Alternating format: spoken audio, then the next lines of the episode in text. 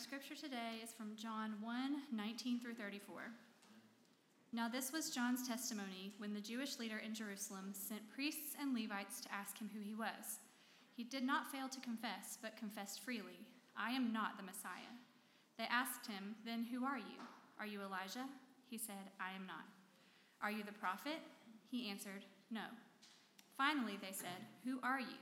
Give us an answer to take back to those who sent us. What do you say about yourself? John replied in the words of Isaiah the prophet I am the voice of one calling in the wilderness, make straight the way for the Lord. Now the Pharisees who had not been sent questioned him, Why then do you baptize if you are not the Messiah, nor Elijah, nor the prophet? I baptize with water, John replied, but among you stands one you do not know. He is the one who comes after me, the straps of whose sandals I am not worthy to untie. This all happened at Bethany on the other side of the Jordan, where John was baptizing. The next day, John saw Jesus coming toward him and said, Look, the Lamb of God who takes away the sin of the world. This is the one I meant when I said, A man who comes after me has surpassed me because he was before me. I myself did not know him, but the reason I came baptizing with water was that he might be revealed to Israel. Then John gave this testimony I saw the Spirit come down from heaven as a dove and remain on him. And I myself did not know him, but the one who sent me to baptize with water told me, The man on whom you see the Spirit come down and remain is the one who will baptize with the Holy Spirit. I have seen and I testify that this is God's chosen one. Let's pray. God, it is really joyful to be in your house this morning. Thank you for bringing us here in this time of immense celebration um, at the end of our waiting. And we just want to pray that you would open our hearts to the word that Alan has to bring this morning. Um, help us really um, to push all the distractions of this busy, busy time out of our minds and to just be right here with your word right now. We love you and we trust you and we praise you. In Jesus' name, amen.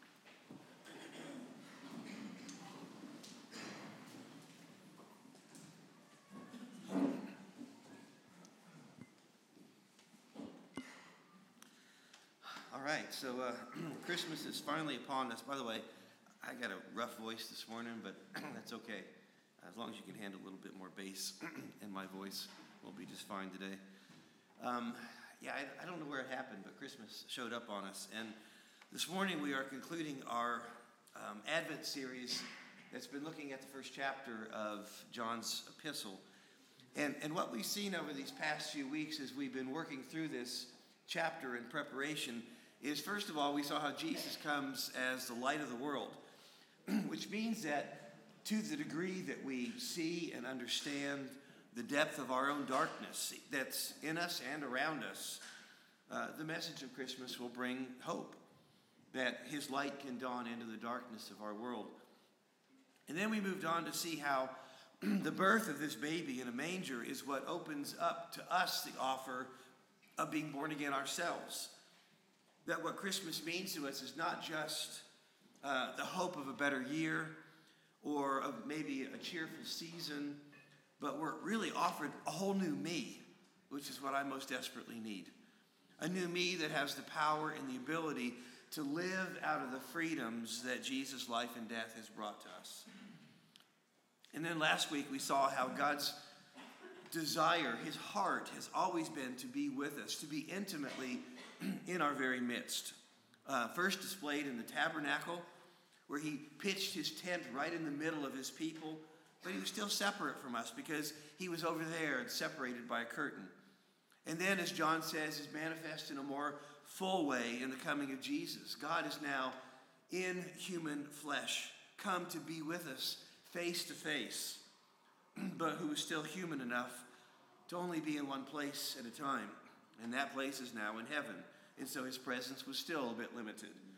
But now he's experienced, uh, his presence comes by the sending of his Spirit, living right within us.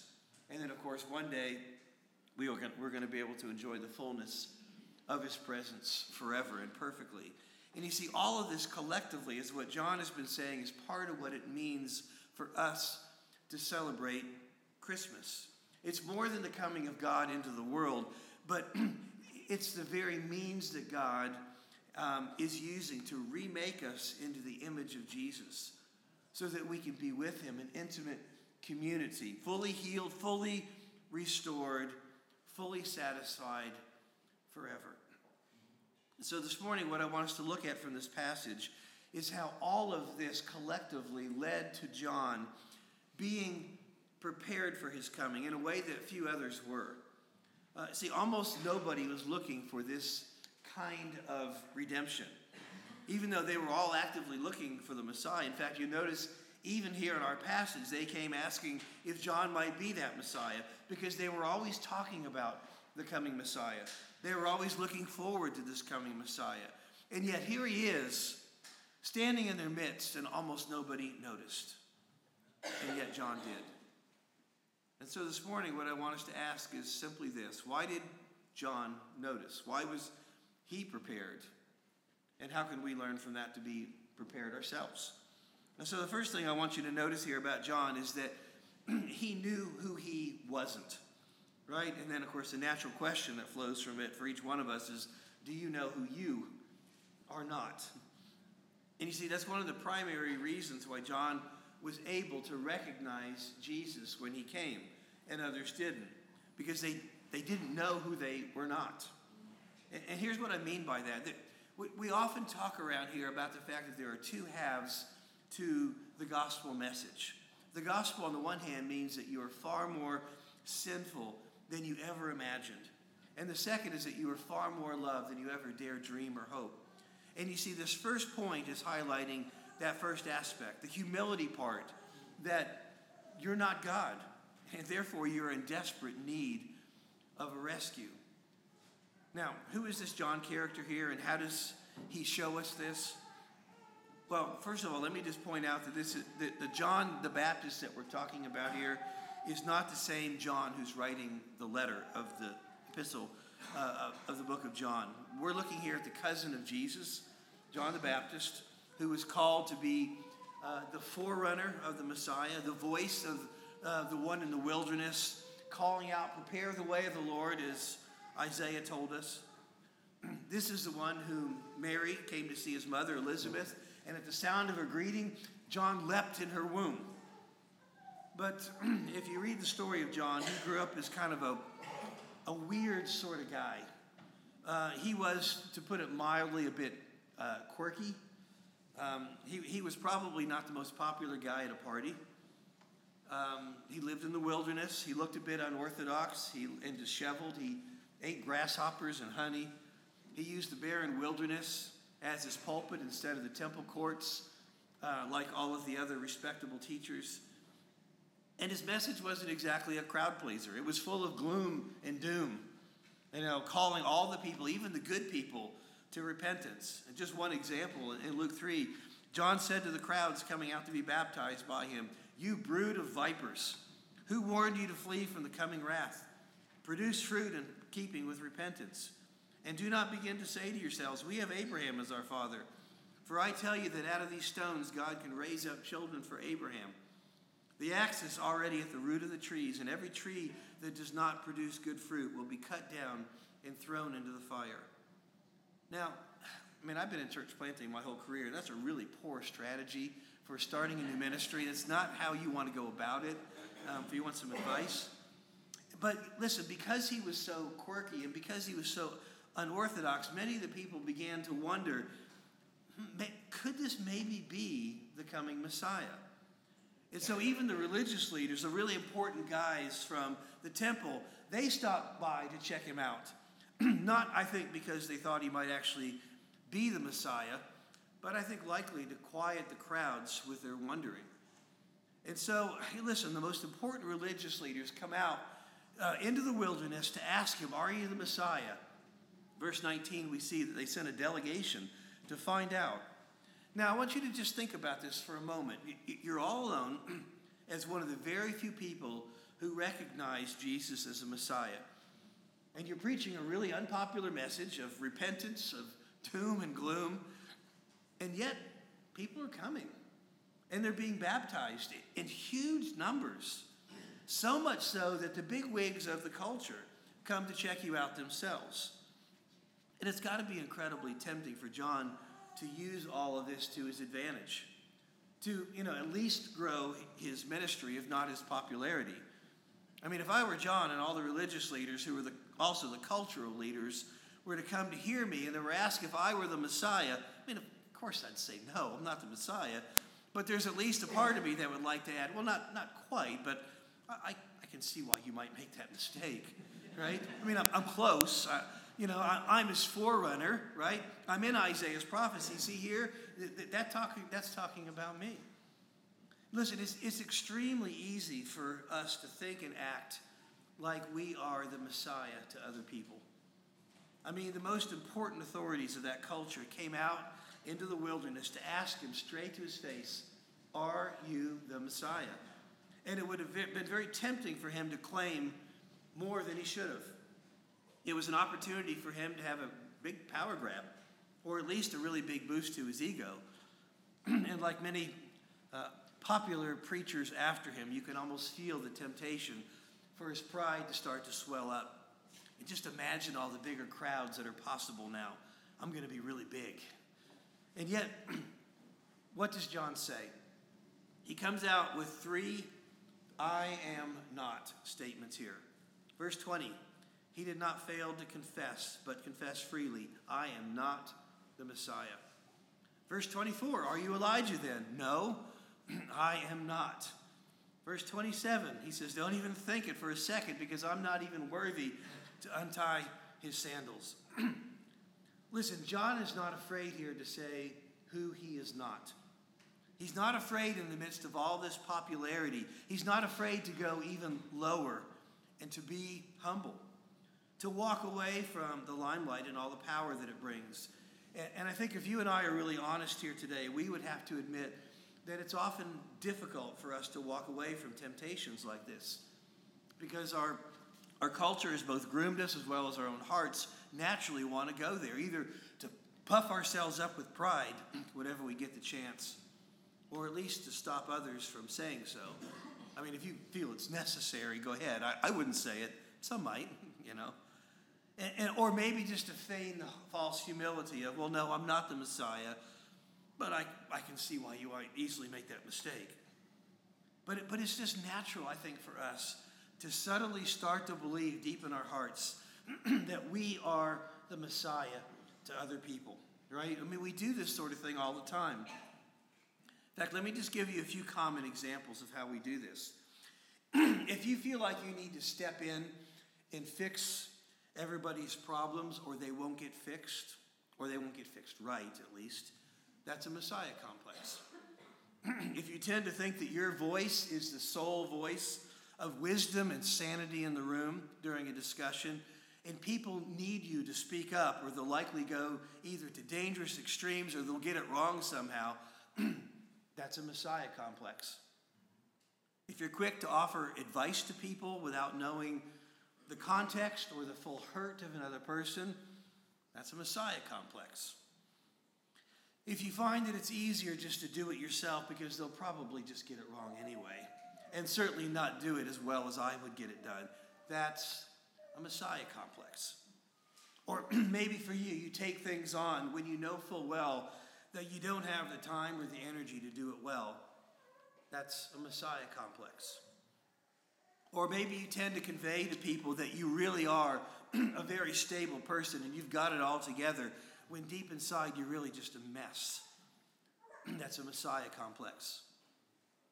or maybe you're reluctant to ask for help from other people because Either you don't want to be a burden to them or because you don't want to appear weak or needy. That's a Messiah complex. Now, have I offended enough of you yet? Right? and listen, that's just my own personal list. Yours might look something different because we all tend to function as if we are a Messiah to somebody somewhere. And, and when we do, it keeps us from seeking out the true Messiah for our own rescue because we fail to see the depth of our own need. Because we've got it together. We know things that other people don't. Listen, John is able to confess freely what he is not because he has true humility. He's not competent on his own. He's not able to be the savior of anybody else. He's not the smartest guy in the room. And see, real humility isn't thinking less of yourself, it's thinking of yourself less. And, and the heart of what sin is, is primarily thinking only about yourself. Because everything's about me, right? It's about my comfort and my success and my happiness. But true humility comes when you start to see that it's not all about me after all. Because notice here, John's confession really has nothing to do with him at all, but it has everything to do with Jesus. Because he saw how, how great Jesus was. And I think when we forget who Jesus is and what he came to do for us and living and dying for us, it becomes easy to start focusing all the attention in life on me. Right? This, this life's about me, my joy, my happiness, my little world. and when the Spirit comes along and brings a deep remembrance of Jesus and the beautiful work that he did in living and dying for me, it, it, our focus begins to move from all of this self care to an overwhelming wonder that a God like this could love somebody as messed up as me. And when that happens, our attention now becomes enamored with Jesus. And that's what creates true humility. Listen, John's humility is not a low view of himself, but it comes from a high view of the Messiah. See, he says, Look, guys, I'm just baptizing here with water, but the Messiah is going to baptize with the Holy Spirit, and I can't do that. And that's why I'm not worthy to untie his sandals. He's not just a better man, he's not just a better prophet, but he's God himself, and that puts him way beyond me. And uh, as a result, when the true Messiah steps onto the scene, John is quick and ready to acknowledge him because he's not trying to be the Messiah to anybody else. And so that's really the first question I want each of us to grapple with this morning. Do you know who you are not? Or are you so busy trying to be somebody else's Messiah that you're really not ready and hungry and overwhelmed when the real Messiah shows up? You know, maybe you say, well, yeah, Jesus, he's nice. I mean, he's great, but people need me. No, no, they don't. They need Jesus, just like you do.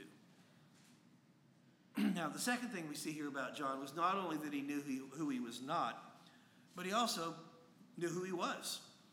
And this flows from the second half of the gospel that you're far more loved than you ever dared hope or dream. Because despite his great humility here, John also displays a tremendous confidence in who he actually is. Because after these three I am not statements that he gives here, in verse 23, he gives us a confident I am statement. He says, I am the voice of one calling in the wilderness. Make straight the way for the Lord. Listen, his great humility does not cause him to say, Well, I'm just a nobody. Pay no attention to me. See, he wasn't just an Eeyore. But he confidently says, I am the one that the prophet Isaiah spoke about. I am a voice that's part of God's history of redemption. See, he knew that he had been set apart by God, which made him bold and confident in his ministry. And you see, this was the heart of the conundrum that people actually had with John. How can someone so humble be so bold and confident at the same time? How can both be true in the same person at the same time? And listen, John knows with great clarity who he is because of what, is, what God has called him to do. And his confidence doesn't come from, him, from himself, but it comes from God's call upon his life. See, John knows it's not his talents or his skills that make him great, but it's God's call. And as a result, when the crowds grew and the high officials show up, his message doesn't start to soften or become politically correct. He didn't start playing to the crowds, but he was the same guy giving the same message of repentance to everybody who would listen. and listen, let's, let's be honest here. Most of us tend to think that we are that, that the more that we can accomplish, the greater person I must be. Or conversely, when we fail, the more we think what a loser I must be. And, and you see, it's just the way of the world to assume that our successes make us wiser and better than we really are, and that our failures make us weaker and worse than we really are. And because this is the way the world operates, it makes a genuine Christian somebody the world just can't understand any more than people could understand who John was here. I mean, how can we be people who are utterly confident that we now belong to God, that we are loved by God, that we will spend eternity with God, that nothing I can say or do will ever separate me from His love again? How can I say that without somebody thinking, well, that's because he thinks he's better than other people? Because you see, from the world's point of view, that's the only way they can make any sense out of it. But they fail to see that it's our utter humility of having nothing that causes us to reach out for grace where we are given everything. Right? I mean, how can we say with absolute confidence that things like homosexuality and abortion are wrong without assuming that we're better people, we're superior people, and therefore thinking that people who do things like that need to be oppressed and robbed of their dignity? We should take away their rights. No, nothing could be further from the truth. But it's the only way the world can make any sense out of us. And so they have to accuse us of hatred and bigotry because they can't fathom how we could both love people and disagree with them at the same time. The world can't, but the Christian can. Because we know that every ounce of our worth and value as a person is because of the grace of Jesus given to us. It's not about me at all. See, this is how we can call people sinners who need to repent without thinking that we're somehow sinless ourselves.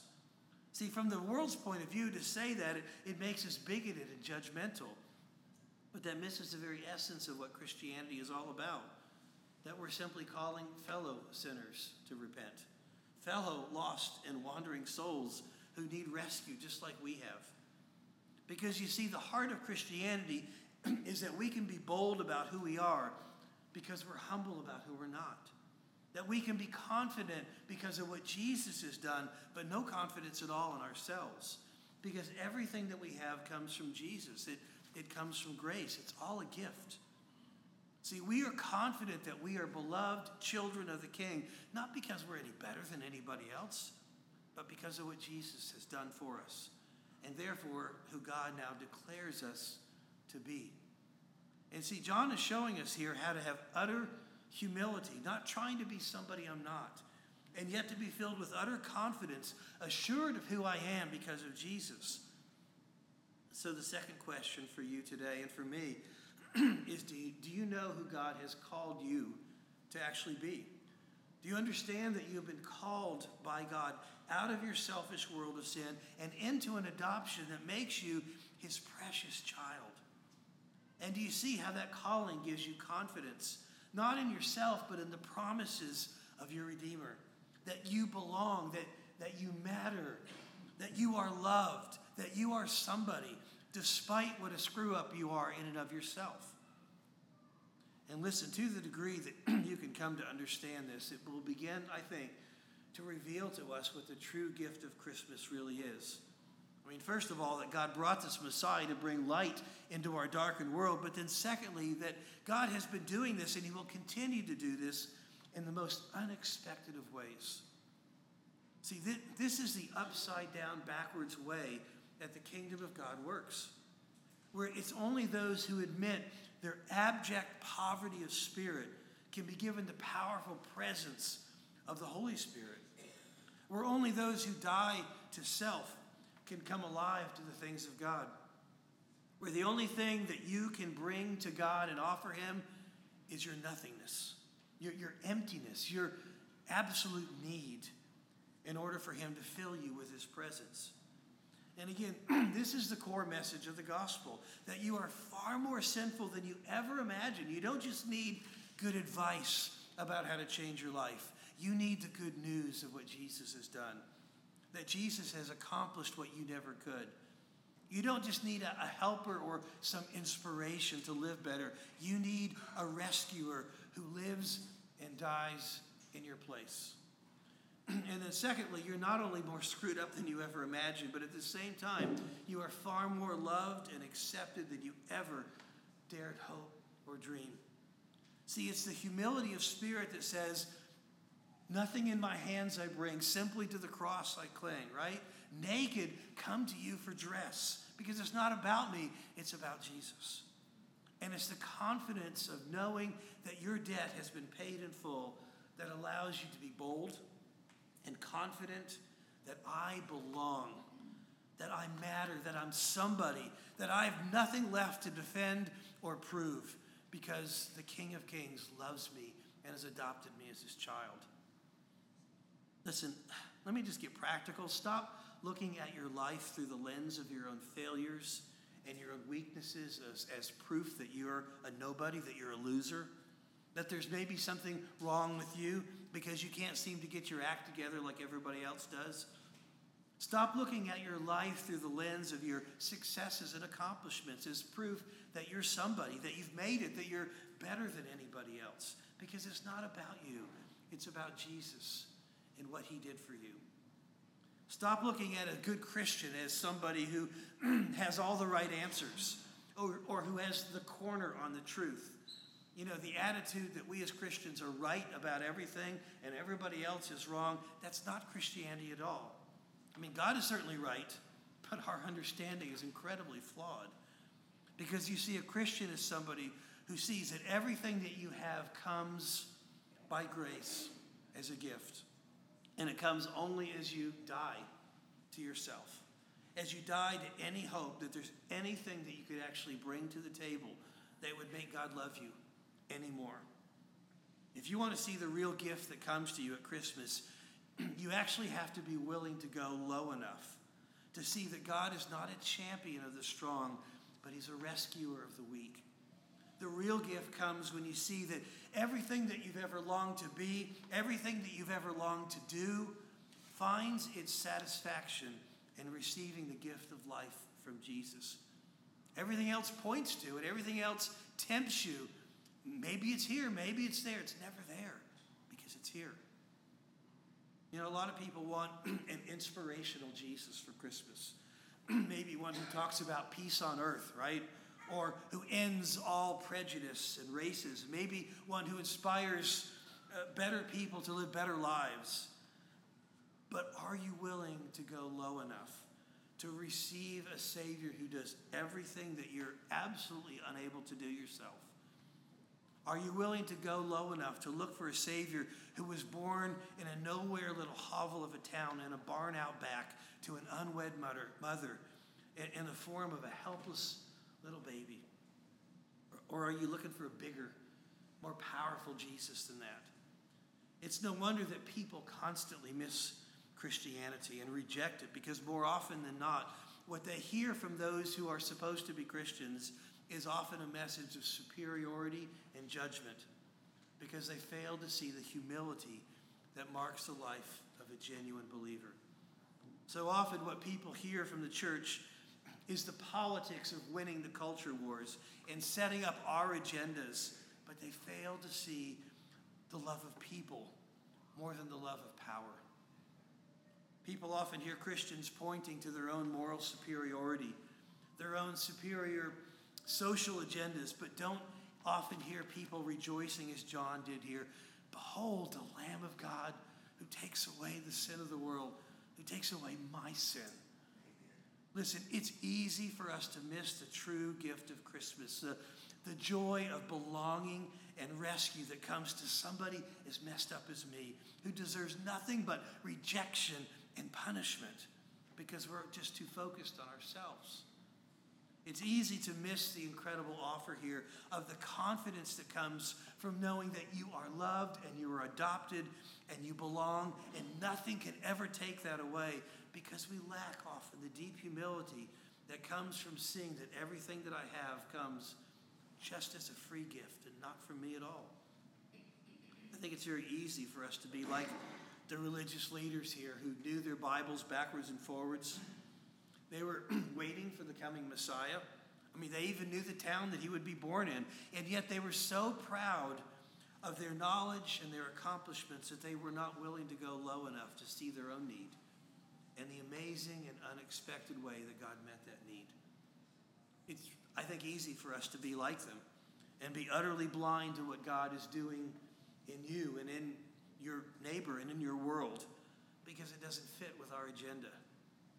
Listen, the very same things that kept these people from seeing Jesus at his birth, which was their pride, will be the very same things that keep us from receiving this gift of Jesus and his life lived for us and his death died in our place. Jesus does not inspire you to live a better life, but he comes and lives for you in your place, a life you could never live. Listen, grace only flows downhill to broken sinners. It's only for those who have nothing. And only the humble will seek it, and only the confident will trust it. John was prepared. He was expecting it because he knew who he wasn't and he understood who he was. Do you? Are you prepared? Let's pray. Lord Jesus, we confess that we so often miss the joy, the power, the transformation of Christmas because so much of it is about us, about our families, about our agendas, about our meetings and our schedules and the busyness and making sure we've got everything in order, and we just fail to stop and be overwhelmed. That you would break into our world to love on somebody as screwed up as I am. Lord, I pray that you'd help for us to never get over that. That we would see the depth of our need as being so great that you had to come and live and die for us. But yet your love was so great that you gladly did it. Lord, I pray that this would fill us with both a tremendous humility and a tremendous confidence, and that, like John, we would be ready and prepared for the coming of the real Messiah. We pray this in Jesus' name.